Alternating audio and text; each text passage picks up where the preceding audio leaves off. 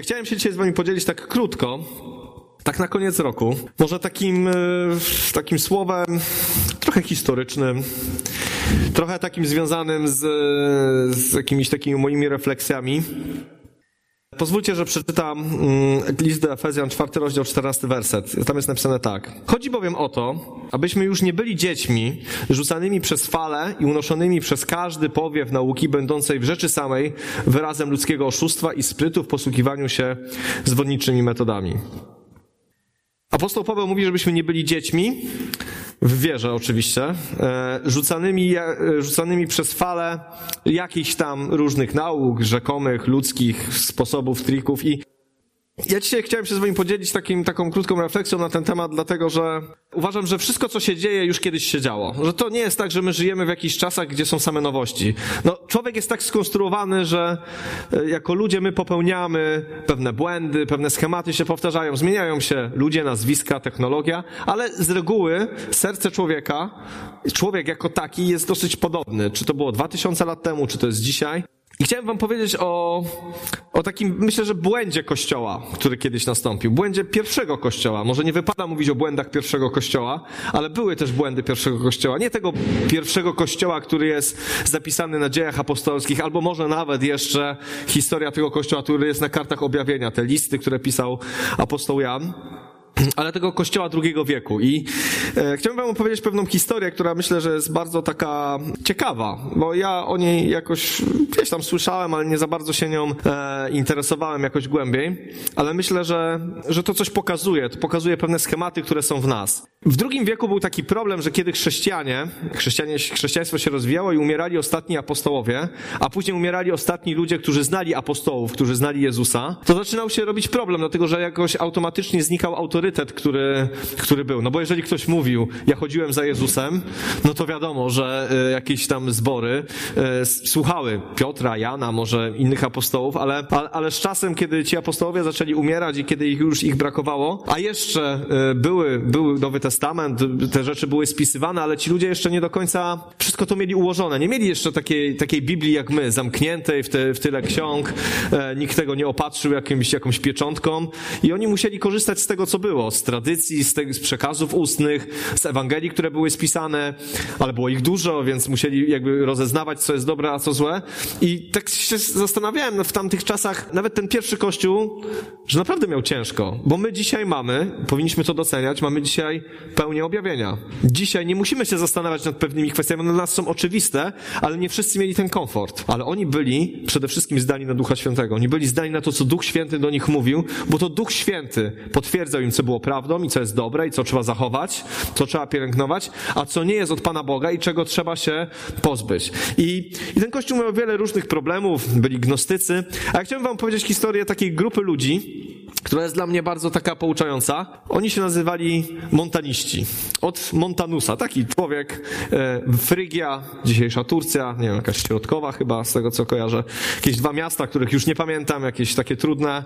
I tam w jednym z kościołów, w jednym z zborów powstał taki ruch, e, taki człowiek, który się nazywał Montanus. I on, e, skrócę to, jakby możecie to nie sprawdzić, sobie gdzieś to wygooglować, sprawdzić w internecie, w jakichś książkach. Ogólnie e, on, ten człowiek jakby zaczął głosić zaczął kłaść bardzo duży nacisk na proroctwa i charyzmaty. Bardzo duży, dlatego że Kościół w tamtym czasie był w odwrocie, jeżeli chodzi o proroctwa i charyzmaty. I ten Montanus żył w niezgodzie wobec tego i chciał, żeby tego było więcej. Ten Kościół już się hierarchizował, powoli zaczynała się pojawiać jakaś liturgia, ale on postanowił, że, że najważniejsze jest to, że, że proroctwa muszą być, że to jest ważne. No i prorokował, jakby nawet historycy chrześcijańscy mówią, że no były tam dary Ducha Świętego, ewidentnie manifestujące się uzdrowienia, proroctwa, znaki. I przez jakiś czas to, to rzeczywiście żyło i pulsowało. Ale w pewnym momencie tam razem z nim pojawiły się takie dwie kobiety, które opuściły swoich mężów, one były prorokiniami. No i zaczęły się pojawiać różne rzeczy, czasami takie dziwne rzeczy. Ja nie chcę w to tak szczegółowo wchodzić, ale e, zaczęły pojawiać się bardzo dużo proroc o końcu, e, o końcu świata, takich z wyznaczaniem dat, e, różne takie rzeczy. Później zaczęli, zaczęły pojawiać się takie nauki związane z pochwałą czystości, czyli Czyli najlepiej to zachować dziewictwo do końca życia, najlepiej seks to nie, to z dala od takich rzeczy, e, bardzo takie mocne, ascetyczne umartwianie się i, i zaczyna, zaczęło to skręcać w taką stronę, w związku z tym ludzie, którzy wokół mieszkali tego, ty, tych miast Fryki, e, jacyś tam biskupi, ludzie, którzy tam byli blisko, te zbory, które były blisko, trochę się tego przestraszyły i powiedziały sobie, uuu, co to jest? No i wiadomo, tam krótka piłka, herezja i tak dalej, ileś tam traktatów w zasadzie ten ruch został e, zduszony bardzo szybko. Ale to, o czym chciałem powiedzieć, to nie o to, dlatego, że oni pobłądzili, że oni gdzieś tam w pewnym momencie skręcili za mocno, że coś tam się stało złego, ale o tym, jak zareagował Kościół. Kościół zareagował o to w ten sposób, że na wszelki wypadek, na wszelki wypadek, żeby nigdy więcej coś takiego się nie powtórzyło, to my na wszelki wypadek teraz te proroctwa wszystkie to do śmietnika. To nie słuchamy takich rzeczy. Na wszelki wypadek, żeby drugi raz nie powtórzyła się historia z Montanusem i z jego zwolennikami, to my z dala od rzeczy takich charyzmatycznych, dlatego że to jest potencjalny problem.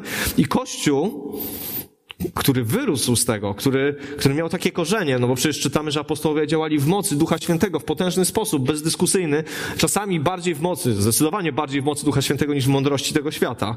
To Kościół postanowił sobie, nie, to jest, to jest trudne, my nie potrafimy tego zrozumieć, to jest za trudne, dlatego wylejmy dziecko z kąpielą. Idziemy w moralność, idziemy e, w prawo, idziemy w liturgię, idziemy w centralizację, idziemy teraz w takie rzeczy, które my jesteśmy w stanie jako ludzie kontrolować, bo tu się okazało, że tego się kontrolować nie da. W tym sensie, że to się wymknęło spod kontroli. I myślę sobie o tym często, dlatego że kiedy przeczytałem tą historię, to pomyślałem sobie, że wszystko, co się dzieje, już kiedyś się działo. I pewnie rzeczy, które się działy kiedyś, będą się działy i dzisiaj i dzieją się. I myślę, że to ta historia z, z drugiego wieku naszej ery też pokazuje pewien, pewien proces, który jest w każdym z nas. Że jeżeli coś jest trudne, jeżeli coś nas przerasta, jeżeli nie potrafimy czegoś zrozumieć, jeżeli gdzieś ktoś się pomylił, to strasznie się tego boimy i wolimy wylać dziecko z kąpielą, żeby przypadkiem się nie sparzyć, żeby przypadkiem tego nie doświadczyć. Wiecie, ja tą historię Montanusa troszeczkę spłycam. Oczywiście Oczywiście poczytajcie sobie o tym ruchu, e, będziecie mieli pełniejszy obraz, ale, ale Kościół się od tego zdystansował bardzo mocno, bardzo się odciął i później bardzo jednoznacznie nazywał to herezją. I teraz się zastanawiam. Zastanawiam się nad taką prostą rzeczą. Czy, czy to nie zaczęło się w dobry sposób? W Boży? Czy to nie był ruch? Oczywiście tego nie jestem w stanie sprawdzić, nie cofnę się w czasie, nie sprawdzę tego, ale, ale tak po ludzku, czy wiele wspaniałych rzeczy Bóg nie inicjuje, a człowiek psuje? Czy nie jest tak, że człowiek ma taką zdolność wykrzywiania Bożych ścieżek? To nie znaczy, że jeżeli coś się zaczyna dobrze, to jest, e, to zawsze będzie dobrze. Czasami bywa tak, że Pan Bóg coś inicjuje, coś czyni, ale człowiek przez swój brak charakteru, przez brak podejścia, przez pychę, przez ambicję potrafi to wykrzywić, zniszczyć, wykoślawić, a później całe Boże Królestwo jest, na tym cierpi. Całe Boże Królestwo cierpi szkodę, dlatego że x, ileś tam pokoleń pozbawionych było realności Ducha Świętego. Dlatego, że inni się przestraszyli. I wczoraj taki przykład z życia. Wczoraj byliśmy z Ewą, pojechaliśmy sobie na jeden dzień pozjeżdżać e, do Karpacza na jakichś tam deskach. Jesteśmy bardzo mocnymi amatorami i wiecie, z czym to się wiąże. Jak ktoś próbuje się nauczyć, to często upada. I, I, kiedy sobie tak wczoraj jeździłem na tej desce, uczyłem się, to tak sobie właśnie pomyślałem o, o, o, takim naszym naturalnym rozwoju jako ludzi, kiedy, kiedy my czegoś pragniemy. Wiecie, ja bardzo chcę e, dobrze jeździć na desce. No okej, okay, tam nie jeżdżę najgorzej, trochę się nauczyłem, już mam z tego jakąś satysfakcję, to już było trzeci raz, ale od samego chcenia nie jeździ się dobrze. Od samego chcenia człowiek nic nie robi dobrze. Dobrze, że mamy w sercu pragnienia, dobrze, że my chcemy robić coś dobrze, dobrze, że my chcemy służyć Panu Bogu, że my chcemy służyć w darach Ducha Świętego, że my chcemy Bożego namaszczenia, że my chcemy, żeby Duch Święty manifestował się pośród nas. Dobrze, że tego chcemy. Ale, ale wierzę, że Pan Bóg współdziała z Kościołem. Wierzę w to, że, że, że to jest pewnego rodzaju synergia, że Pan Bóg zostawił swój Kościół po to, żeby to Kościół we współpracy z Bogiem objawiał Bożą chwałę. Pan Bóg zostawił tu nas. W księdze Izajasza jest napisane o Izraelu, że to jest ramię Pana. Że to jest ramię Pana. Że, że Pan Bóg używa Izraela jako swojego ramienia do czynienia różnych rzeczy. I, I wierzę w to, że kiedy Pan Bóg chce wykorzystywać nas do czynienia, do czynienia tego, co On chce czynić, czyli jeżeli chce, żeby objawiały się dary Ducha Świętego, a wierzę, że chce, jeżeli Duch Święty chce działać pośród nas, dotykać się nas, to gdzieś po drodze jest człowiek. Ja i ty, każdy z nas. I nasze pragnienia to jest często za mało, żeby pewne rzeczy się działy. Dlatego, że ja miałem wielkie pragnienie nauczyć się dobrze jeździć na desce, a pierwsze trzy kroki to była gleba, gleba, gleba, gleba, nie, niedobrze, stłukłem sobie tyłek, stłukłem sobie tutaj ramię i trochę mi się odechciało. Bardzo szybko odechciało mi się jeździć. Już nie mówię o mojej żonie, jej się jeszcze bardziej odechciało. Ale chodzi mi o to, że nigdy nie jest łatwo na początku. Bo chcemy, bo to fajnie, atrakcyjnie wygląda. Bo wiecie, jak to super wygląda, kiedy stoisz sobie obok i tam ludzie tak sobie pięknie jeżdżą na tych nartach, takie dzieci, dzieciaczki malutkie sobie śmigają, po czym ty na to, wychodzisz na ten stok i się przewracasz. I jest takie przykre bardzo. Wiecie, ja mam czasami wrażenie, że podobnie jest w tym naszym świecie chrześcijańskim. My sobie gdzieś tam z bandy obserwujemy, jak ludzie żyją, prorokują, działają w Duchu Świętym, tych ewangelistów na YouTubie oglądamy, te wielkie rzeczy i mówimy sobie, to przecież co w tym trudnego? I później jeden, drugi, trzeci, czwarty próbuje i okazuje się, że gleba, gleba, gleba. Stłuczony tyłek, stłuczone ręce, siniaki i chęć opada. Jeszcze pół biedy, jak sam się przewróci, najczęściej przewraca się na kogoś innego. Nie leży sam. Dziesięciu za sobą pociągnie.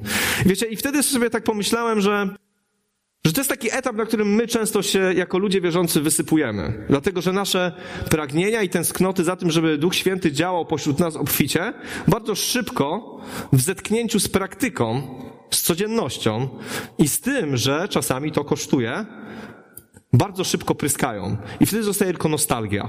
Wtedy zostaje tylko takie wow, jak to pięknie, cudownie inni jeżdżą ale wiesz, że to jest ból i wiesz, że tam trzeba wjechać, tam się trzeba poprzewracać kilka razy i wiesz, że za jakiś czas też byś tak jeździł, ale czasami nam się po prostu nie chce. I, i bardzo często my jako ludzie wierzący XXI wieku jesteśmy zachęceni przez to, co widzimy, obserwujemy, a mamy internet, więc naprawdę widzimy cudowne rzeczy ale bardzo szybko zniechęcamy się, kiedy przychodzi nam zapłacić jakąkolwiek cenę, albo żeby w coś wejść. I o czym ja teraz mówię? Bo przecież wszyscy dobrze wiemy, że darów Ducha Świętego nie da się nauczyć. Albo, bo to Pan Bóg działa, Pan Bóg je daje.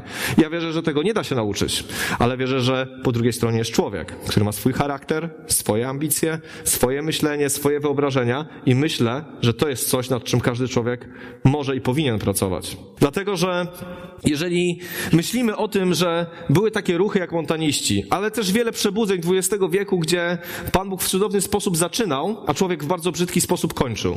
Było tego naprawdę dużo. Nie chcę wymieniać, ale było tego sporo. To nie znaczy, że to, co Pan Bóg zaczynał, było złe. Ale my często myślimy, że skoro człowiek źle skończył, to wszystko było złe. I, ale podobnie jest w naszym życiu. Musielibyśmy sobie również taką laurkę wystawić. Bo wiele rzeczy w naszym życiu zaczyna się pięknie, bo Pan Bóg wkłada w nasze serce pragnienia, marzenia, wiele wspaniałych rzeczy, ale później my przez swój brak charakteru, przez brak cierpliwości, przez e, taką niechęć do nauki, do zmiany, po prostu to tracimy. Zawodzimy, upadamy. Raz, drugi, trzeci. I, i to, co jest dla mnie najgorsze, to, co jest dla mnie najgorsze, co wynika też z tej ale też często dla nas wszystkich to jest to, że ostatecznie zostaje taki sfrustrowany chrześcijanin. Na końcu zostaje chrześcijanin, który mówi: Widziałem, próbowałem, nie działa. Smutne, boli tyłek. Sparzyłem się, przewróciłem się. I, I to jest najsmutniejsze w tej historii, że i, i, i ta historia o Montanusie to pokazała, że wtedy Kościół postanowił zrobić pewnego rodzaju zwrot z ducha na rozum z ducha na rozum. Bo skoro my pewnych rzeczy duchowych, one są dla nas trudne, nie potrafimy e, aż tak bardzo się zmienić, aż tak bardzo się podporządkować, dać Panu Bogu zmienić swój charakter, żeby, żeby to było w dobry sposób używane, to wiecie, łatwiej jest wymyślać teologię, łatwiej jest tworzyć pewne pojęcia, łatwiej jest tworzyć pewne, e, pewnego rodzaju poglądy. I to, o czym Wam dzisiaj chcę powiedzieć, to to, że a list do Efezjan mówi, że nie chcę, abyście byli dziećmi rzucanymi przez fale nauki. Apostoł Paweł pisze do Efezjan, ale myślę, że mówi dzisiaj do nas wszystkich, że on nie chce, żebyśmy byli dziećmi. Dziećmi, którzy, e, które, wiecie, no ja mam małego synka, ja wiem, jak on funkcjonuje. Jak coś mu raz nie zasmakuje na początku, to on już później tego nie będzie jadł. I nie da się tego wytłumaczyć logicznie, że to jest dobre. No nie, no nie posmakowało mu, koniec. Nie ma tematu, nie wiem, może za kilka miesięcy będzie kolejna próba. No dzieci się tak zachowują. Dzieci, dziecku się coś nie spodoba, czegoś się przestraszy i więcej do tego nie podchodzi. Ale Słowo Boże mówi, żebyśmy nie byli jak dziećmi, żebyśmy nie byli rzucani przez fale różnych nauk w lewo i w prawo, ale żebyśmy potrafili wzrastać, żebyśmy potrafili budować, żebyśmy potrafili czerpać z tego, co dobre. I wiecie, kiedy mówię o tym przewracaniu się na stoku, to mam na myśli to, że, że jest tylko jedna rzecz, która może sprawić, że my jako ludzie wierzący, traktując poważnie Boże Słowo i to, że dary Ducha Świętego i namaszczenie i działanie w mocy Ducha Świętego jest dla nas dzisiaj dostępne, jest tylko jeden sposób, żebyśmy mogli w to skutecznie zacząć wchodzić. Przez doświadczenie. Ale nie poprzez takie doświadczenie, że my sobie będziemy wymyślać różne rzeczy, ale przez to, że jeżeli szczerze się modlimy i szukamy tego, to, to jedyną receptą na to, żeby to było prawdziwe, żeby to było Boże, jest więcej modlitwy, więcej Bożej obecności, być może więcej postu, więcej zaangażowania, więcej zjeżdżania na dół. Nawet jeżeli raz czy drugi spadniesz na tyłek, i zaboli. A przecież dobrze wiemy w każdej dziedzinie naszego życia, że z nauką wiąże się pewnego rodzaju ból. Wszystkiego, czegokolwiek. Gotujesz dziesięć razy, kilka razy ci nie wyjdzie. Pieczesz kilka zakalców. Cokolwiek robimy, bardzo często na początku nam to nie wychodzi. Bo wiecie, kiedy Pan Bóg daje nam słowo, a nasz charakter jest nietknięty, nietknięty. Pan Bóg nic nie jest w stanie, e, my nie jesteśmy w stanie dać się Panu Bogu oszlifować i mamy dużo swoich ambicji, dużo swoich pomysłów i rzeczywiście Pan Bóg nam coś daje, ale nasz charakter jest słaby. To może słowo, które Pan Bóg nam daje, było słuszne, ale sposób, w jaki my je powiedzieliśmy, styl, sposób bycia, nasza, nasza codzienność była raczej dla tych ludzi zgorszeniem. Chociaż słowo było trafne, to my sami nie byliśmy wiarygodni jako, jako to narzędzie. Wiecie, chodzi mi o to, że, że bardzo ch często chcielibyśmy, ja też chciałbym od Pana Boga wielkich rzeczy.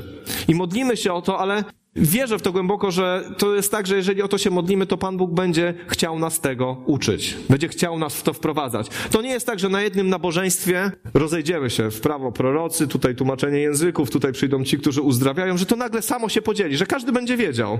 Dostanie instrukcję z nieba. Bardzo bym chciał. Nie ukrywam. Ale chyba, chyba nie jesteśmy aż tak bardzo naiwni.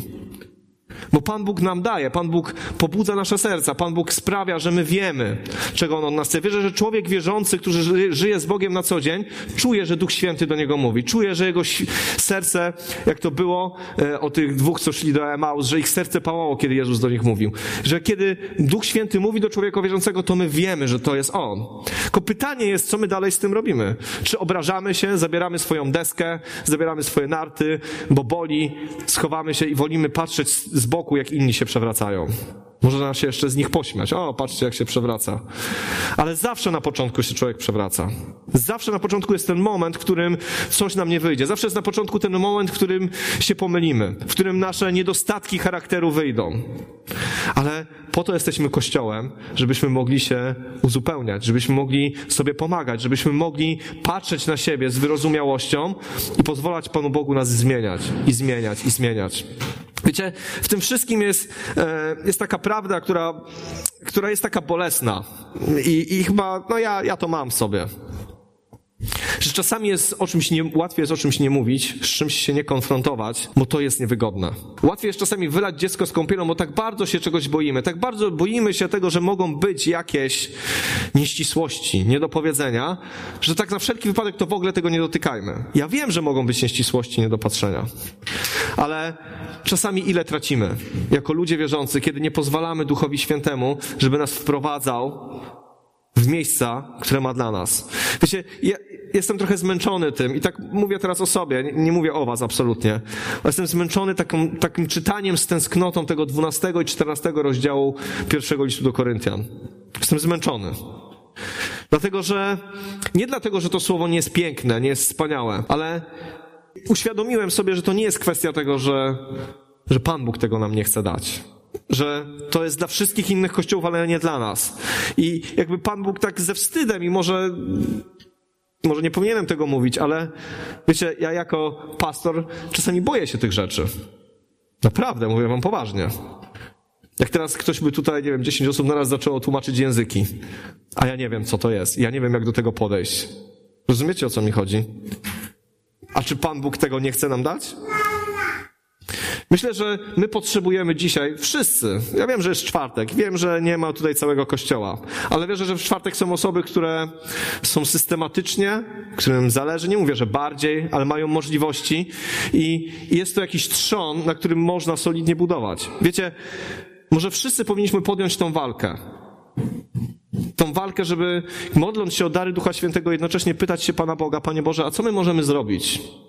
Co my możemy zrobić, żeby, żebyś Ty nas tak ukształtował, żebyśmy potrafili to dobrze wykorzystać? Bo być może nie jesteśmy na to gotowi, jako ludzie, z naszymi charakterami, z naszym podejściem, z naszym osądzaniem, z naszym krytykanstwem, z naszym e, wytykaniem palcami. Może dlatego pewnych rzeczy nie ma, bo byśmy się pozabijali. Naprawdę są kościoły, które się pozabijały, bo coś się wydarzyło Bożego. I koniec kłótnie, dyskusje. Oczywiście musimy być ostrożni. Ja nie, nie, jestem naiwny. Nie jestem naiwny. Olek to też powiedział, że diabeł kusi, że diabeł mąci, że diabeł robi równe, różne dziwne rzeczy. Ja myślę, że gdy Montanus zaczął y, działać w, w mocy Ducha Świętego, to diabeł zaczął mącić. Jak widać, skutecznie mu namącił, bo dziwne rzeczy pojawiły się w jego głowie. Ale to nie znaczy, że mamy nie szukać tego, co Biblia do nas mówi. Wiecie, bo kiedy widzę chrześcijaństwo, to widzę przede wszystkim działanie Ducha Świętego. Widzę przede wszystkim działanie Ducha Świętego poprzez posłusznych ludzi. Poprzez posłusznych ludzi, ale jakie to jest subtelne, żeby usłyszeć głos Ducha Świętego i żeby cały Kościół usłyszał ten sam głos Ducha Świętego. Ile to wymaga od nas upadków, przewróceń, obitych łokci i tyłków, żebyśmy wszyscy słyszeli ten sam głos Ducha Świętego, żebyśmy potrafili się w Niego wsłuchać i, i czynić to, co On ma dla nas. Ja wierzę w to, że jest na to ta recepta, o której mówiłem. Doświadczenie. Doświadczenie. Jeżeli Pan Bóg coś do nas mówi, pytajmy się, jak to wykorzystać. Jeżeli Pan Bóg porusza Cię i objawia się w Tobie jakiś dar Ducha Świętego, a wierzę, że to się dzieje. Ja wierzę, że nie jedna osoba miała tu coś takiego, że ktoś się modlił obok na językach i ktoś wiedział, o czym ona się modli. Jestem o tym święcie przekonany, że takie rzeczy się działy. Tylko boimy się czasami, bo co ludzie powiedzą, jak to zrobić, czy podniesie rękę. Przecież wiecie o co chodzi. My nie mamy doświadczenia w takich rzeczach. To jest może przykra. No ale czas się z tym pogodzić. Nie mamy. Ale czy to znaczy, że mamy nie szukać? Czy to znaczy, że mamy usiąść, popłakać się i być sfrustrowani do końca swoich dni? Ja uważam, że wręcz przeciwnie. Że przychodzi czas, kiedy dary Ducha Świętego, ja w to głęboko wierzę, nie są kwestią rozrywki dla mnie i dla ciebie, jakimś chrześcijańskim level up, żeby poczuć się lepiej i być lepszym. Ja wierzę, że przychodzą czasy, kiedy dary Ducha Świętego są dla nas wyposażeniem do walki narzędziem ewangelizacji, są czymś, co jest nam niezbędne do, do, tego, żeby być Bożym świadectwem tu, gdzie jesteśmy, żeby objawiała się Boża chwała. Nie dla naszej wygody, bo nigdzie w Słowie Bożym nie czytam, że dary Ducha Świętego są po to, żeby Kościół był samozadowolony z siebie. To są dary, które służą budowaniu Kościoła. Budowaniu Kościoła. Tylko jeden dar buduje nas samych. Dar mówienia językami bo nikt nie, kiedy nikt nie tłumaczy. Ale wszystkie inne dary są do budowania kościoła, do budowania jeden drugich. Jeżeli prorokujesz, to nie do siebie, tylko do kogoś innego. Jeżeli uzdrawiasz, to kładziesz ręce na chorych. Wiecie, chodzi mi o to, że dary Ducha Świętego są tak skrajnie nieegoistyczne. Są stworzone po to, żeby dawać wzrost, żeby dawać innym. Może gdzieś przez naszą egoistyczną naturę i przez takie pochlebianie sobie nie są w stanie się objawić pośród nas. Bo to nie jest coś, co Pan Bóg daje po to, żebyśmy byli e, zadowoleni z siebie, ale to daje po to, żeby Kościół mógł wzrastać w Bożej mocy, bo przecież o to chodzi, że Kościół ma być Bożą budowlą, nie jakąś lepianką zlepioną przez ludzi, żeby to się jakoś tam trzymało, ale cudowną Bożą budowlą, w której jest Duch Święty, gdzie jest Boże dotknięcie, gdzie powiesz ludziom Ewangelię i ludzie są dotknięci Bożym Słowem, a nie, a nie tym, kim jesteś, tylko tym, co, że Pan Bóg, tak jak czytałem na początku, że, że, że kiedy słuchali Piotra, to powiedzieli, że to słowo przeszyło ich serca. Przeszyło ich serca. Czy Piotr przeszył ich serca? Duch Święty to zrobił. Potrzebujemy tego bardzo mocno. I chciałbym Was i siebie zachęcić do tego, że jeżeli mamy pragnienia, żeby wchodzić, żeby, żeby kosztować, żeby, żeby modlić się, ale też, e, żeby doświadczać pewnych Bożych rzeczy, musimy sobie uświadomić dwie rzeczy dwie rzeczy. Musimy sobie uświadomić jedną rzecz na pewno, że to służyć będzie innym ludziom i że na pewno Pan Bóg będzie zmieniał nasz charakter. A to będzie bolało, bo to zawsze boli. Bo to zawsze boli. Przecież ja tak kiedyś to mówiłem w jakiś też jeden czwartek, mówiąc o tym, że dary Ducha Świętego to są narzędzia. Wyobraźcie sobie taką scenę, że dajesz dwulatkowi ostry nóż. Półtora latkowi, takiemu dziecku, które jeszcze nic nie kojarzy, no przecież na pewno albo zrobi sobie krzywdę, albo komuś innemu. Na 100%. Jak, jak ognia unikamy dawać dzieciom ostrych przedmiotów, to przecież Pan Bóg nas zna. Przecież Pan Bóg nas kocha. Przecież Panu Bogu nie zależy na tym, żebyśmy sobie ręce i nogi popcinali, żebyśmy sobie pokiereszowali twarz. On będzie nam dawał narzędzia skuteczne, dobre, mocne, wtedy, kiedy będziemy wiedzieli, po co je mamy. Że służymy tymi rzeczami. Że one nie są po to, żebyśmy popisywali się przed sobą. Wiecie, mówię o tym dlatego bardzo mocno, mnie to dotyka, dlatego że ja, ja nie chcę jakby podkręcać takich apokaliptycznych wizji. Bo myślę, że my, żyjący w tych czasach, wiemy, że nie, to nie są przelewki, że to, co się dzieje, to nie są przelewki. Wiem, że każde pokolenie chrześcijan to mówiło, ale, ale naprawdę, biorąc pod uwagę to, co się dzieje i, i sytuację w naszym kraju i ludzi, którzy są wokół nas, jakie mają myślenie, co się dzieje, ja wierzę, że Pan Bóg nas wzywa do tego, żebyśmy zaczęli szybko dorastać żeby mógł nam włożyć do rąk to, co jest potrzebne, żebyśmy mogli realnie służyć Panu Bogu. Żebyśmy to wzięli i żebyśmy z tego czynili dobry użytek. Niezależnie od wieku, niezależnie od tego, od stażu, ale wierzę, że to nie jest dla nas, dla Kościoła najważniejsze. To jest bardzo potrzebne dla ludzi wokół nas, żeby oni poznali Bożą miłość żeby zetknęli się z Bożą miłością, żeby zetknęli się z żywym Bogiem. Bo Pan Bóg tak manifestuje swoją obecność, ja w to głęboko wierzę. Dlatego Oczywiście nie możemy się też zgadać w swoim życiu na wieczne upadanie, na wieczne robienie śniaków. W pewnym momencie człowiek się czegoś uczy. Ale wiecie, wrócę do, te, do tej deski. Trochę poupadałem, trochę mnie boli, ale się nauczyłem. I drugą część dnia miałem bardzo satysfakcjonującą. Zjeżdżałem, dobrze się bawiłem i było ekstra. Pocierpiałem, ale później było dobrze. I wiecie, tak często jest z nami. Czasami trzeba pocierpieć, żeby później było dobrze. I ja to ileś razy już mówię w ciągu niedziel i czwartków i mówił to też ostatnio Sebastian, ale czy chcemy się troszeczkę poświęcić? Czy chcemy się troszeczkę poświęcić? Bo ja wierzę, że Duch Święty chce nam obficie udzielać. Chce nam obficie udzielać. I udziela. Bo też nie chcę mówić, że nie udziela. Nie wpadajmy też w takie tony. Są ludzie, którzy usługują w mocy Ducha Świętego i robią to, i Pan Bóg się dotyka i działa.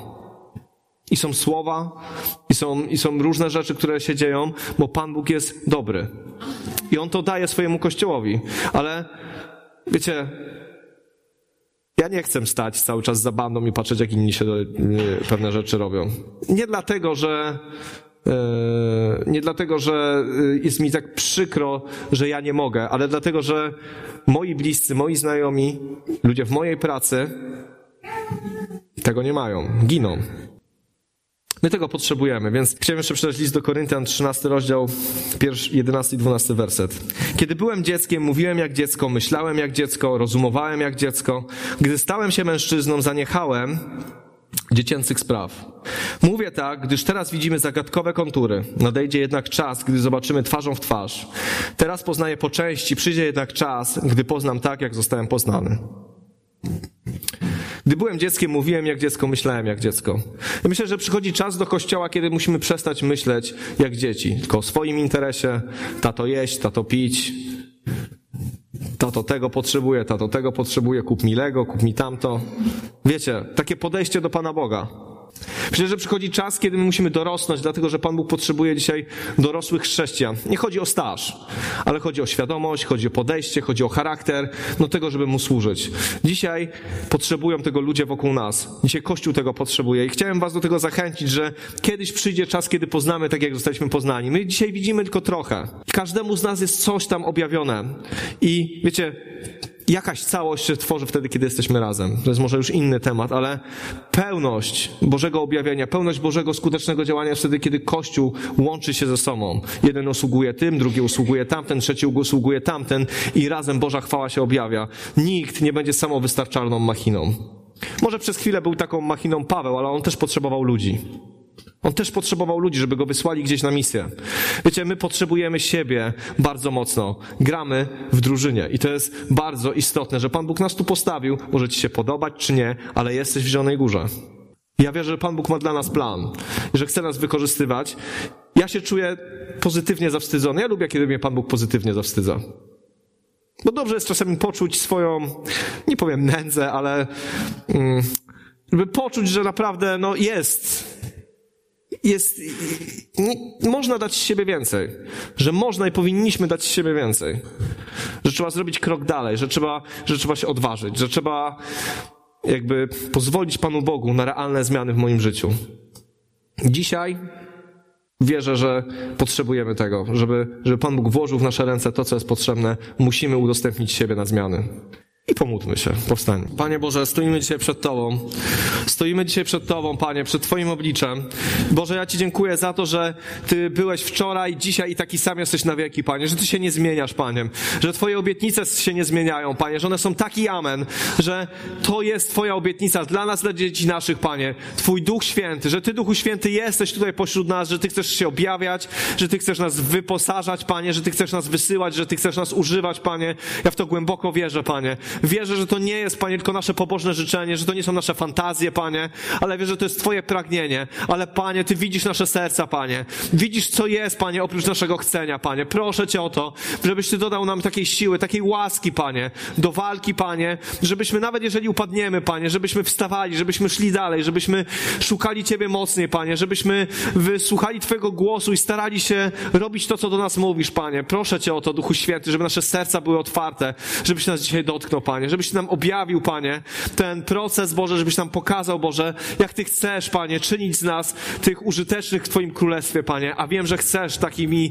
takich nas czynić, tak, y, czynić nas użytecznymi, Panie. Dlatego, Duchu Święty, prosimy Cię, żebyś Ty nas prowadził, Panie, żebyś nas dotykał, żebyś Ty rozpalał nasze serca, Panie, żebyś Ty przypominał nam, Panie, to, co nam włożyłeś do serc, Panie, może tydzień temu, może dwa, może rok, może dziesięć, ale żebyś rozpalał na nowo to, Panie, do czego nas powołałeś, Panie. Proszę Cię, Duchu Święty, Panie, otwieramy nasze serca, Panie. Chcemy, Panie, żeby mieć odpowiedni charakter, Panie, żeby Tobie służyć. Panie, chcemy dojrzeć, Panie, i chcemy przestać być dziećmi, Panie, ale chcemy wejść, Panie, w tą dorosłość, Boże, w której, Panie, Ty zaufasz nam, Panie, i będziesz nam dawał rzeczy, Panie, które są odpowiedzialne, które są trudne, Panie, które też wymagają czasami od nas jakiejś ceny do zapłacenia. Potrzebujemy Ciebie, Duchu Święty, bo nie zrobimy tego sami, bo nie przejdziemy, Panie, przez tą, tą ścieżką sami, Panie. Potrzebujemy Ciebie. Potrzebujemy Twojego namaszczenia, potrzebujemy Twojego prowadzenia, potrzebujemy tego, żebyś to Ty przemawiał do nas, Panie. Potrzebujemy Ciebie w imieniu Jezusa Chrystusa, Panie. Nie chcemy wylewać dziecka z kąpielą, Panie. Nie chcemy, Panie, mówić, że kiedyś ktoś się gdzieś pomylił, Panie. To my też na wszelki wypadek, Panie, będziemy bardzo ostrożni, Panie. My potrzebujemy Ciebie, Panie. I to Ciebie, Panie, takie, takim, jakim Ty się objawiłeś w swoim Słowie, Boże. Takim, jakim Ty się objawiłeś, Panie. Nie chcemy, Panie, dla swojej wygody Ci umniejszać, Panie. Nie chcemy dla swojej wygody, Panie, Ciebie ograniczać, Panie, ale potrzebujemy Ciebie takim, jakim Ty jesteś naprawdę, Boże. Prosimy Cię, Duchu Święty, przyjdź do nas, mów do nas, Panie, poruszaj nasze serca. Potrzebujemy Ciebie, Boże.